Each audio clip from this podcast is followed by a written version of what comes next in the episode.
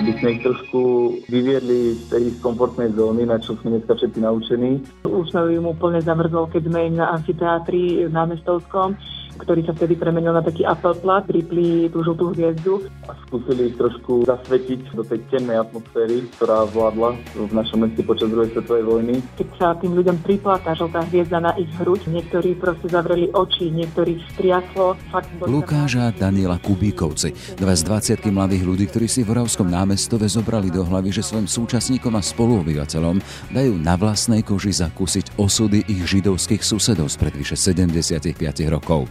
Zorganizovali tam open-airový divadelný pochod Judenrein, pri ktorom aj z divákov urobili protagonistov, už len tým, že im pripli na hruď kedysi hanlivý symbol žltej židovskej hviezdy.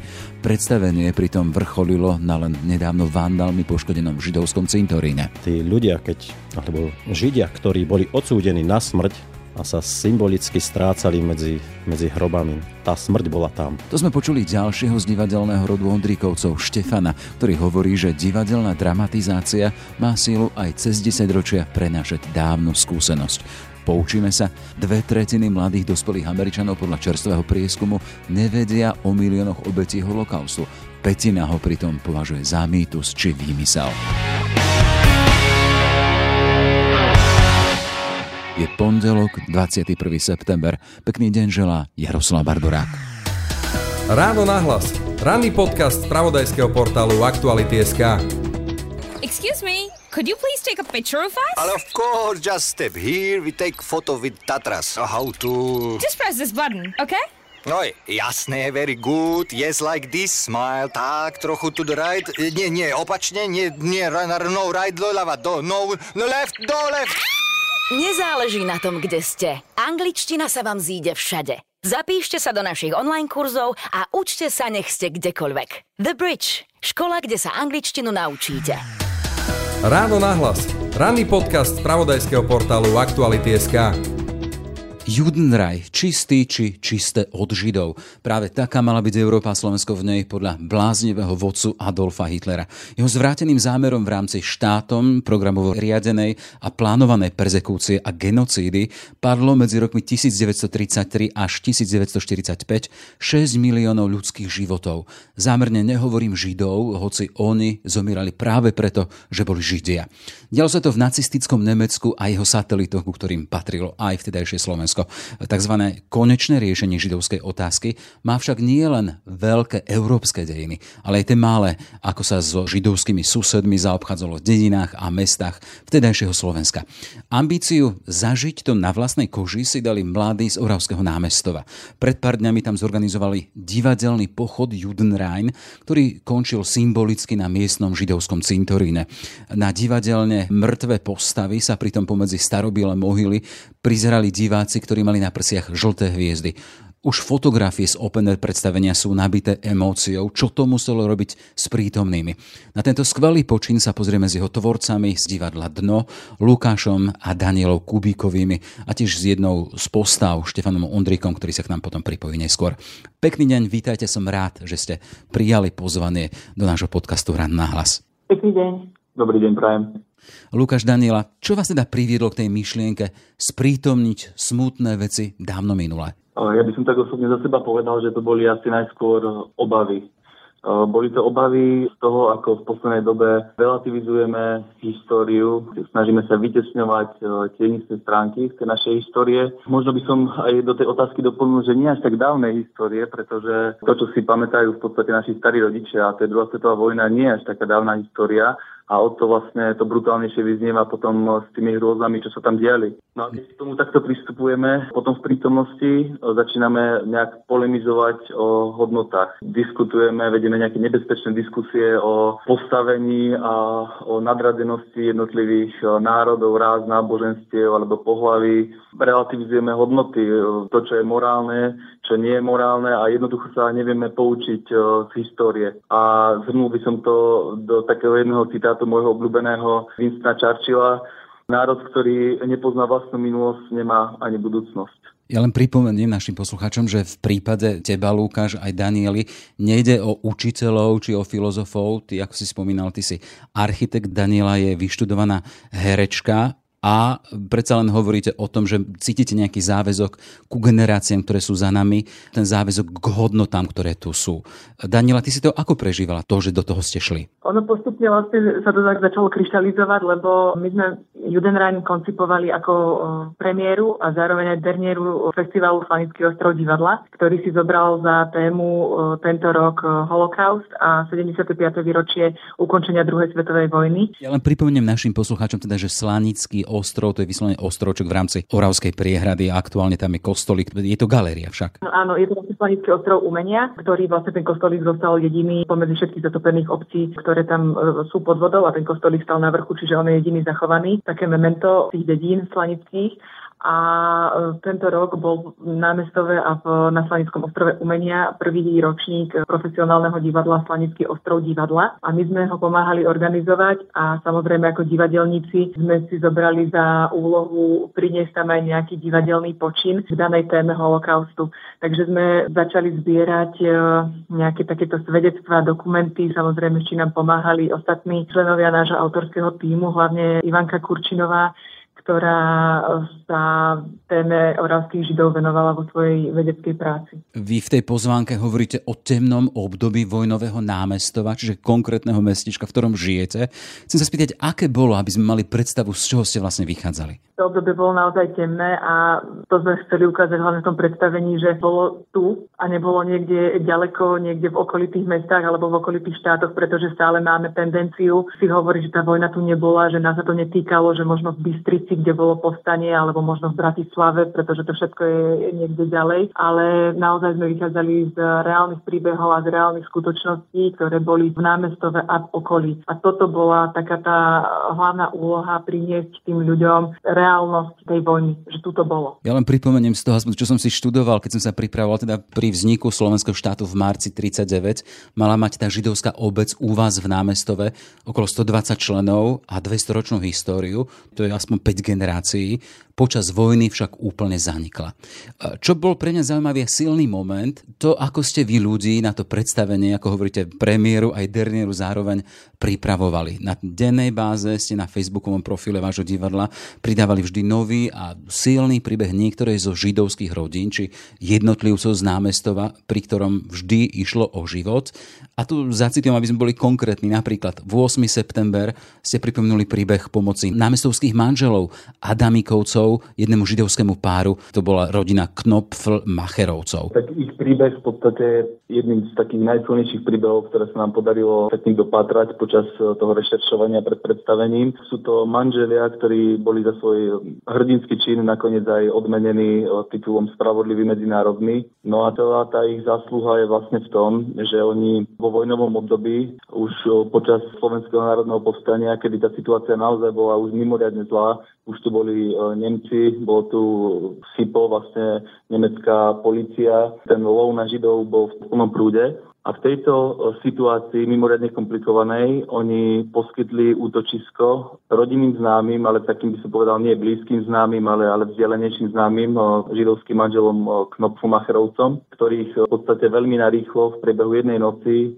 skryli vo svojom dome v pivnici, im pripravili vlastne útočisko a tam ich schovávali niekoľko mesiacov. Situácia bola vlastne o to zložitejšia pre Adamikovcov, že pán Adamik pracoval ako úradník a ich dom často navštevoval Nemci. Takže počas tej doby, keď tam oni mali u seba tie nemecké návštevy. Tí ľudia pod podlahou e, museli byť naozaj úplne ticho. Doslova tam šlo o život. E, jediný nejaký zvuk, zakašľanie mohol znamenať vlastne smrť všetkých tých ľudí, čo tam boli zhromaždení. Aby to nebolo ešte príliš jednoduché, tak pani Knopfumacherová bola tehotná, bola v podstate v pokročilom štádiu tehotenstva, čo ešte viacej komplikovalo tú situáciu a napriek tomu to v podstate oni všetko podstúpili. Tento príbeh v podstate e, ako jeden z mála bohužiaľ dopadol šťastne v tom zmysle, že tesne pred koncom vojny, už keď bol taký ten chaos, sa dá povedať všade, sa im podarilo utiecť z námestova za pomoci Adamikovcov utekli do Ružomberka, kde pani Knopflomachorová porodila syna, ktorému dala meno Vladimír, vlastne po svojom záchrancovi, po pánovi Adamikovi, ktorý sa volal Vladimír. A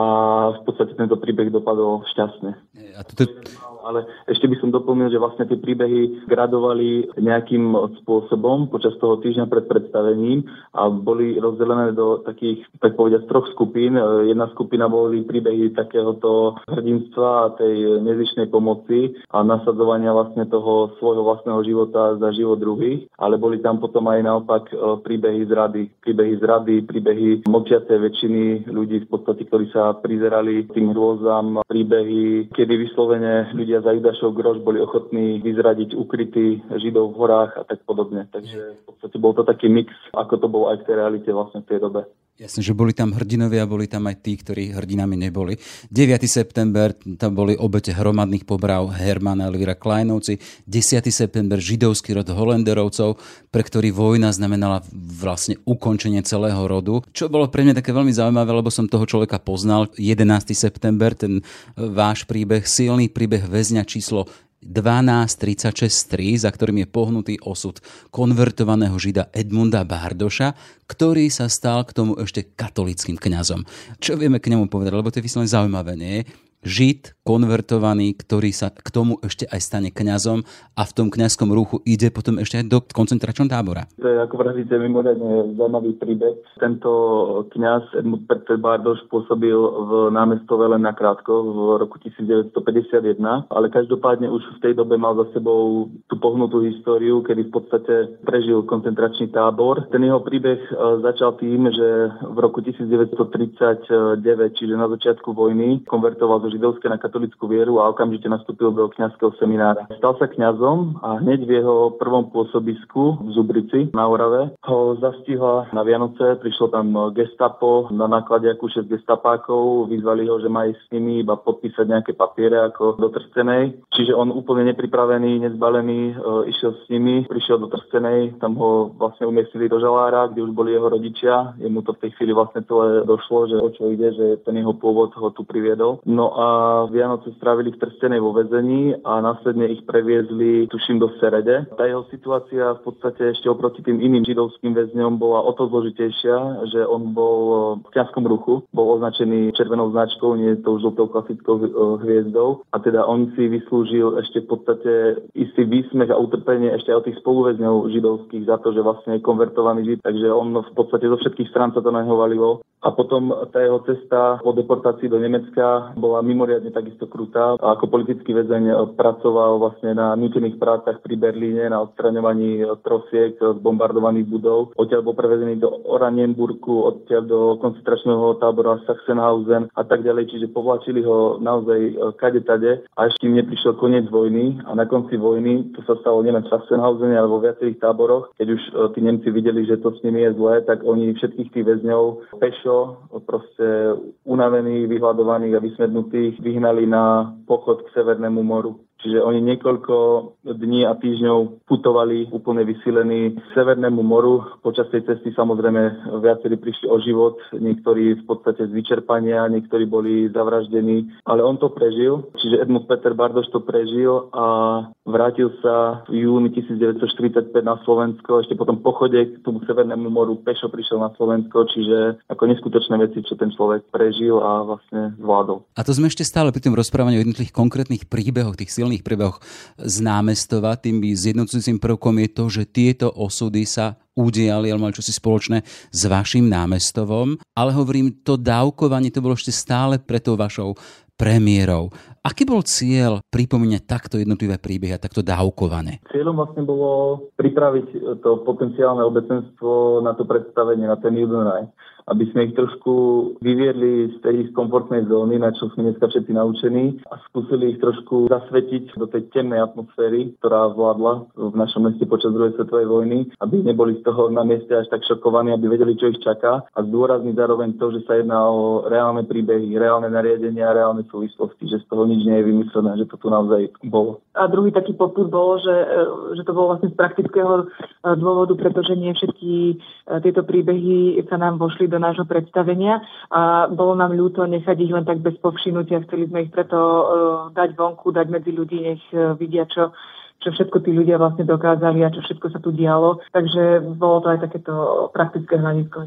Takže to bolo také predstavenie ešte pred predstavením. Áno. Áno, áno. Ja by som ešte doplnil, že možno to postupné dávkovanie vlastne to bola taká jednoduchá gradácia v podstate. Akože vygradovať v tých ľuďoch e, ten e, pocit toho zdesenia, ak to preženie možno, e, z toho, čo ich čaká a čo tí ľudia zažili a čo ich ešte len čaká v tú nedelu na tom predstavení. A toto sme jednak chceli vyjadriť tými príbehmi, ale jednak vlastne tí ľudia, čo sledovali pred predstavením náš facebookový profil Dno divadlo námestovo, tak vlastne všimli si to, že na tom profile sa menil ešte aj vizuál, že v podstate k židovskej hviezde pribudli šľapaje ľudí a tak ďalej, až nakoniec to skončilo vlastne takým e, červeným, krvavým dvojkrížom, ktorý to prekryl. Čiže, čiže sme chceli vlastne ľudí pripraviť na to, čo ich čaká. Vlastne tú vizuálnu stránku mala starosti kolegyňa z autorského týmu architektka Dorota Wolfova. Ste to mali úplne premyslené, premakané a teda takto ste to pripravovali celý týždeň aj tými statusmi a potom tí ľudia v tú nedelu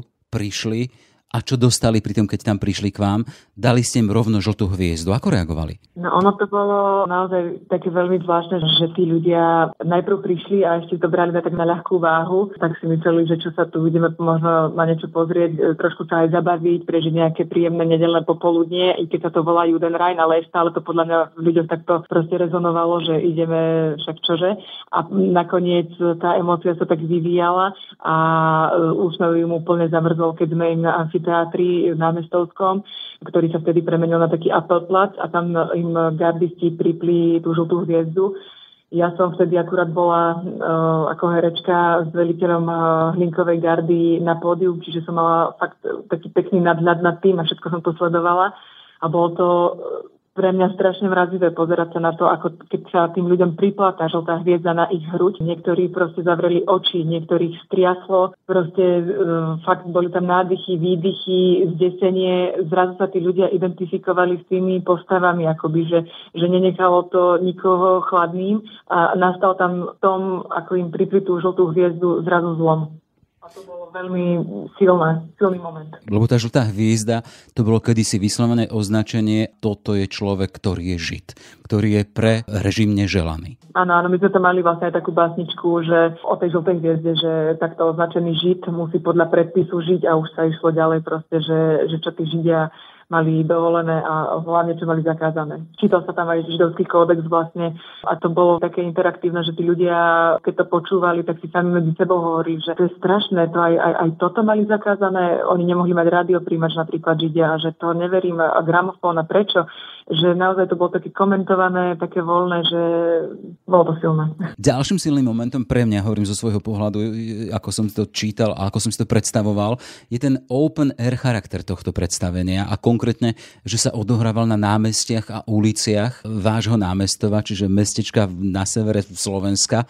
Podľa čoho ste ich volili, tie miesta, tie námestia, ulice? Mali spojenie s historickými postavami? Tie miesta, vlastne lokácie pre jednotlivé scény sme volili symbolicky a nejak tak starostlivo v súvislosti s dejovou líniou vlastne. Aby sme podporili dobovú atmosféru jednak tými scénami, ale jednak aj dobovými kostýmami, v podstate gardistickými uniformami, ktoré sme si sami vyrábali, vlajkami, plagátmi, jednotlivými rekvizitami, vlastne, ktoré mali navodiť tú autentickú atmosféru. Keď to tak narýchlo zhrniem, tak vlastne celý ten príbeh začína na Hviezdoslavovom námestí v námestove, ktoré bolo vlastne centrom židovskej komunity. Stala tam synagóga, prosperovali tam židovské podniky a tam vlastne v predstavení e, bankár Neumann víta e, našich hostí a stručne ich oboznamuje vlastne z históriou židovskej komunity. Následne sa ten sprievod e, pohol smerom ku kostolu, kde symbolicky opäť prichádza na scénu Hlinková garda. No a tá už ženie vlastne ten sprievod smerom na amfiteátr, tak ako povedala eh, Danka pred chvíľou. Amfiteátr sme zmenili na Appelplatz, vlastne za zvukov Wagnerovej Valkýry, tam eh, veliteľ gardy číta nariadenie, ktoré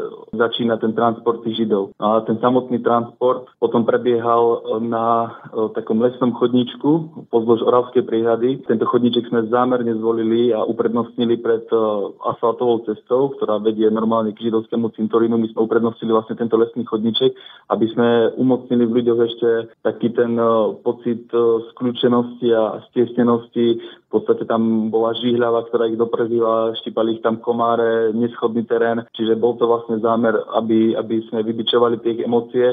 A na jednom mieste ešte aj vysiela na jednom strome, teda rekvizita, alebo mala teda soška, alebo neviem, to nazvať, obesenca. To bolo tiež čosi veľmi silné, keď bol záber na ľudí, ktorí kráčajú smerom na cintorín a vidia vedľa seba jedného odvisnutého človeka. To bolo zase ako na dokreslenie tej reality, vlastne toto bol ktorý zvykol postihnúť e, tzv. bielých židov, to znamená, keď to poviem v dobovej terminológii, tak arícov, ktorí sa nejakým spôsobom skrížili s židovskou komunitou. A takým tým vyvrcholením, aspoň z toho, čo som ja stále počúval, mi prišlo to teda tá scéna na židovskom cintoríne. Tam ste ľudí konfrontovali s tým, že tí Židia, ktorí tam boli privedení pod puškami divadelných gardistov, nakoniec e, dostávali tú divadelnú gulku a akým spôsobom sa rozprchávali pomedzi mohyly na tom samotnom židovskom cintoríne, ktorý bol prednedávnom dosť poničený však.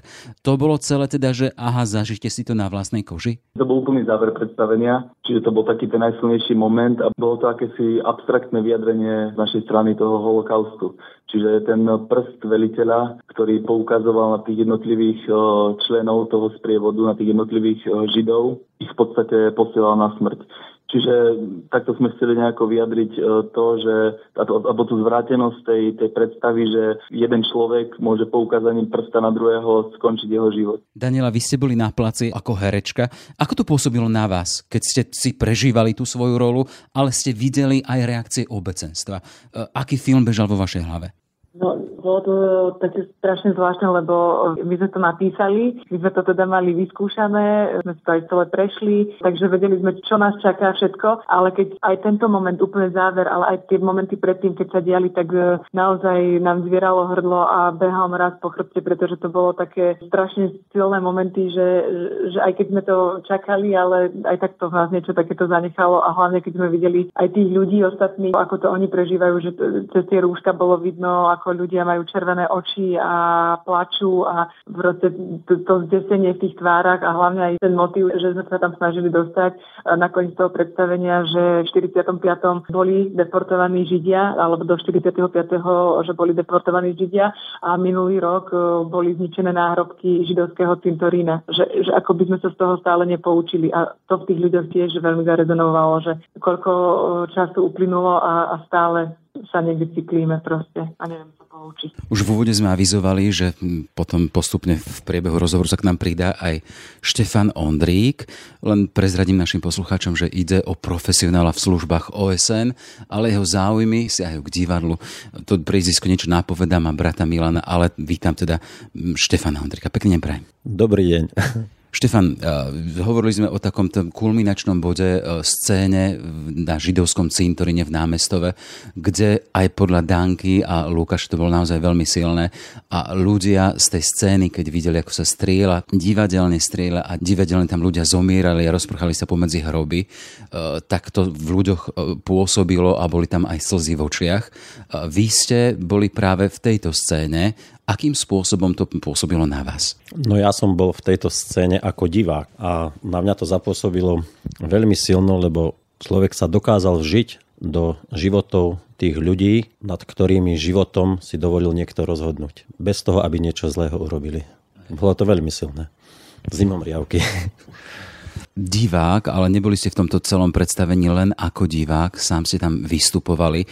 Čo bolo vašou úlohou úlohe v roli vojaka? No, v úlohe roli vojaka bolo poukázať vlastne na zbytočné krvi prelievanie a nie ako vojak, ktorý sa zastával Rusov či Nemcov, ale vojak, ktorý bránil domovinu. Na mňa zapôsobila jedna taká fráza, ktorú som hovoril ľuďom, že prestaňte, modlite sa za ukončenie toho krvi prelievania, zbytočného krvi prelievania.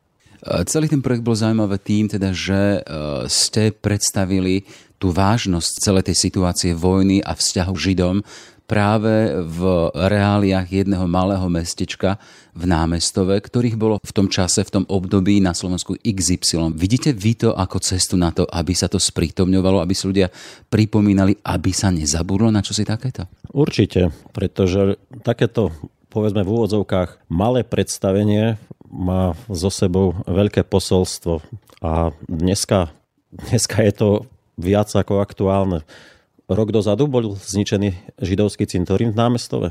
Tá symbolika spred 75 rokov a súčasnosť, ako to bola trafa do čierneho s týmto predstavením. Ako vnímate tú sílu toho zinscenovania, prenesenia v čase? Je to celé plastické, že hej, keď sa to ukáže ľuďom v reálie jedného mesta, jedného cintorína, je to silnejšie, ako keď sa o tom len číta? Určite, že hej, pretože samotné divadelné predstavenie, tá dramatizácia tej udalosti, tej situácie, to na filme môžeme pozerať, ale keď je človek prítomný, či ako herec, alebo ako divák, to je nažive, tam, tam je ten kontakt s tou situáciou a o to, o to to bolo silnejšie, že to predstavenie sa odohrávalo priamo na tom cintoríne. Tí ľudia, keď, alebo Židia, ktorí boli odsúdení na smrť a sa symbolicky strácali medzi, medzi hrobami, to tá smrť bola tam. Ak som začínal tým teda, že v profesionál službách OSN, ale predsa len ten záujem vás tiahne k divadlu. Čo sa stalo teda, že to divadlo pre vás stalo? Čo si znamená? Divadlo som mal rád od, od malého chlapca, ale myslím, že v 8. triede na základnej škole sme hrali prvýkrát ochotnícke divadlo a odvtedy sa to so mnou ťaha už nejakých 33-34 rokov.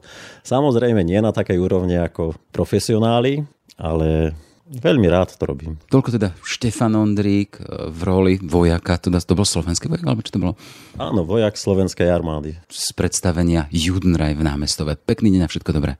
Ďakujem pekne, aj vám. Ja som to už spomínal, keď som bol konfrontovaný s fotografiami z vášho predstavenia, tá moja prvá reakcia bola, že už tie sú viac ako silné aké teda muselo byť to samotné predstavenie a to ste vy zažívali a to hovoríte. Chcem sa vám spýtať, myslíte si, že ľudia sa budú inak pozerať na holokaust a tie vojnové besnenia nacistov a ich prísluhovačov, ak si za obete dosadia susedov, známych, tých neanonymných blízkych? To vlastne dúfame, no a to bol, to bol náš aj cieľ priblížiť to nejakým spôsobom e, našim spolupčanom v meste, ale všeobecne všetkým divákom, aby si uvedomili to, že v podstate tieto veci sa diali našim starým rodičom u nás v meste a takisto sa môžu niekedy udiať aj nám v našom meste. Čiže aby sme sa tohto vystrihali a boli veľmi na pozore, aby sa tá situácia nikdy nezopakovala. A nie je práve toto recept, takéto vyslovene až také rukolapné sprítomnenie tých zverstiev, ktoré sa diali, recept na tie aktuálne brutálne prejavy opätovného potláčenia vojnových zverstiev, ktoré zažívame na sociálnych sieťach, či dokonca ich zľahčujú aj niektorí politici? Veríme, že to je jedna z ciest. Ako, no. Určite kultúra, divadlo, ale aj ostatné odvetvia a najmä možno aj školstvo vlastne v tomto má veľký potenciál a by som povedal, že možno aj veľké medzery zatiaľ aby sme na tomto zapracovali a aby sme dokázali vlastne to vnímanie, také spoločenské cesty jednotlivcov, ktorých vlastne takto sa nám podarí nejako zmeniť, nejako ovplyvniť, aby sme tú situáciu niekde posunuli inde, tam, kde ju chceme mať. Vy ste teda spomínali, hovorili o tom teda, že ten váš zámer bolo mať premiéru a dernieru zároveň. Chcem sa spýtať, či sa chystáte s týmto predstavením, ktoré už malo aj dernieru formálnu, aj ďalej, alebo bude naň pozývať do námestova školy? Lebo takých tých mestečiek, ako bolo vaše na Slovensku počas vojny, bolo nespočet tých námestov. Bolo na Slovensku XY, ak si pripomeniem, že zo Slovenska bolo vyvezených nejakých 60 tisíc Židov. Áno, no my sme predstavenie Judenraj koncipovali ako premiéru a dernieru zároveň, ale tie pozitívne ohlasy a tá široká verejnosť, ktorá sa toho chopila, tie pozitívne reakcie nás nutia nejakým spôsobom špekulovať, čo ďalej. Priznáme sa ale, že teda špekulujeme, ale v tom predstavení nás hralo 24, je to také malé mystérium a teda naozaj, aby sme sa všetci sústredili na nejaký termín a prišli zo všetkých kútov Slovenska na reprízu, tak to teda dá zabrať. To je jedna vec. A druhá vec je, že sme mladé divadelné zoskupenie, máme týždeň, takže nemáme žiadne finančné zabezpečenie, všetci sme pracovali bez nároku na honorár a musíme nejakým spôsobom popracovať aj na tejto stránke. Jasné, držím vám v tomto palce. Na záver už len pripomínam jednu vec. V Spojených štátoch práve v týchto dňoch vyšiel jeden z prieskum, zaujímavý prieskum, ktorý hovorí, že až dve tretiny mladých dospelých, a tam je vek od 18 do 39, nevedia o miliónoch obetí holokaustu, tých 6 miliónov, o ktorých sa hovorí. A petina a to hovorím o Američanoch, ho považuje dokonca za mýtus, teda za niečo, čo nebolo skutočné podľa nich. E, kto vie, ako by takýto podobný e, prieskum dopadol u nás? Chcem sa spýtať, čo sa vami urobilo toto predstavenie vzhľadom na to, že ste ho museli pripravovať, študovať si veci, mali ste skúšky, videli ste reakcie obecenstva. Premenilo vás to, alebo ja sa musím priznať, že síce mali sme e, od začiatku zámer urobiť niečo takéto, ale ja sama som nevedela, že máme tu takéto bohaté príbehy a že tu bola takáto židovská obec a že, že, že toto všetko sa tu dialo. Vedela som, že samozrejme niečo, ale nie je takéto konkrétne. Nečakala som až takúto silu od toho.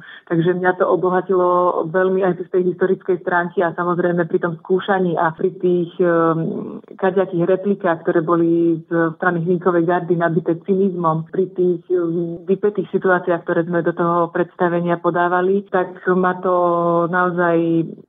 no, no, obohatilo aj osobnostne, ale vravím aj z toho historického hľadiska. Bolo tam toho strašne veľa emotívnych situácií a myslím, že aj ostatných kolegov z týmu. Jak som na začiatku vlastne toho celého spomínal, že vzniklo to z nejakých obav, tak uh, po tom predstavení v podstate vo mne zostala nejaká nádej. A nádej v tom zmysle, že z jednej strany, že sa podarilo dať dokopy naozaj 24 ľudí, ktorí nezištne vo vyhrotenej časovej situácii dokázali podať ako maximálny výkon a zložiť do toho neskutočnú energiu, za čo im naozaj srdečne ďakujem. A z druhej strany vlastne tá reakcia obecenstva verejnosti, ktorá to dokázala oceniť, ako keby, že, že to padlo na úrodnú pôdu. Čiže to sú také dva pohľady na tú nádej, ktorá vo mne po tomto celom zostala. Toľko teda námestovský recept na pripomínanie alebo na oživovanie historickej pamäte a Daniela a Lukáš Kubikovci z mladého začínajúceho divadla Dno, ktoré má za sebou úspešný projekt, teda premiéry a zároveň derniéry s názvom Judenrein. Vďaka za váš čas a všetko dobré. Ďakujeme. Ďakujeme, dovidenia. Dovidenia. Ráno nahlas. Ranný podcast z pravodajského portálu Aktuality.sk. Sme v závere. Aj tento podcast vznikol vďaka podpore, o ktorú sa u vás uchádzame naďalej. Pekný deň želá Jaroslav Barborák. Ráno nahlas. Ranný podcast z pravodajského portálu Aktuality.sk. Excuse me, could you please take a picture of us? Ale of course, just step here, we take photo with Tatras. How to... Just press this button, okay? Oj, jasné, very good. Yes, like this, smile. Tak, trochu to the right. Nie, nie, opačne, nie, nie, no, right, do ľava, do, no, no left, do left. Nezáleží na tom, kde ste. Angličtina sa vám zíde všade. Zapíšte sa do našich online kurzov a učte sa, nech ste kdekoľvek. The Bridge. Škola, kde sa angličtinu naučíte. Všetky podcasty z pravodajského portálu Aktuality.sk nájdete na Spotify a v ďalších podcastových aplikáciách.